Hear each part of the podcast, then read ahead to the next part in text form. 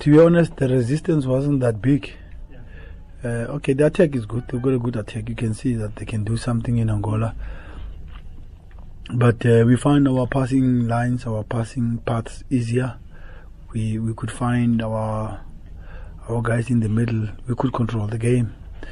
Um, yeah, the, the resistance was not that strong. But don't be deceived by this, because in Angola it's a different story.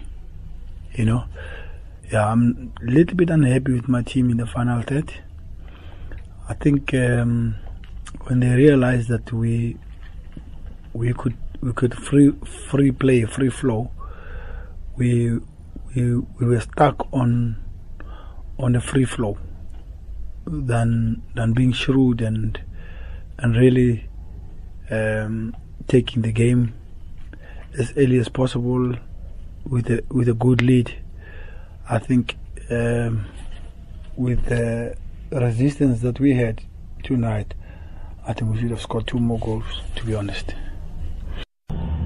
Ben, ya sabíamos que, que seria um jogo, jogo complicado contra um grande adversário, um adversário com muita experiência nesta competição.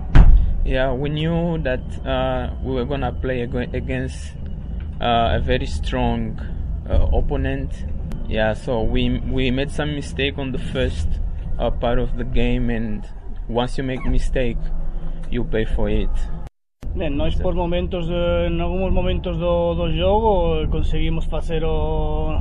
Yeah, the coach thinks that uh, at some at some point we did our oh they did they did their best, and they think the quality against uh, our team and Sundown, it's it's similar. Yeah, and, and he says that it's it's obvious that we are now we are in a league that is way harder than ours. In this competition, if you make a mistake, as he said, you pay for it, and that is what, what happened.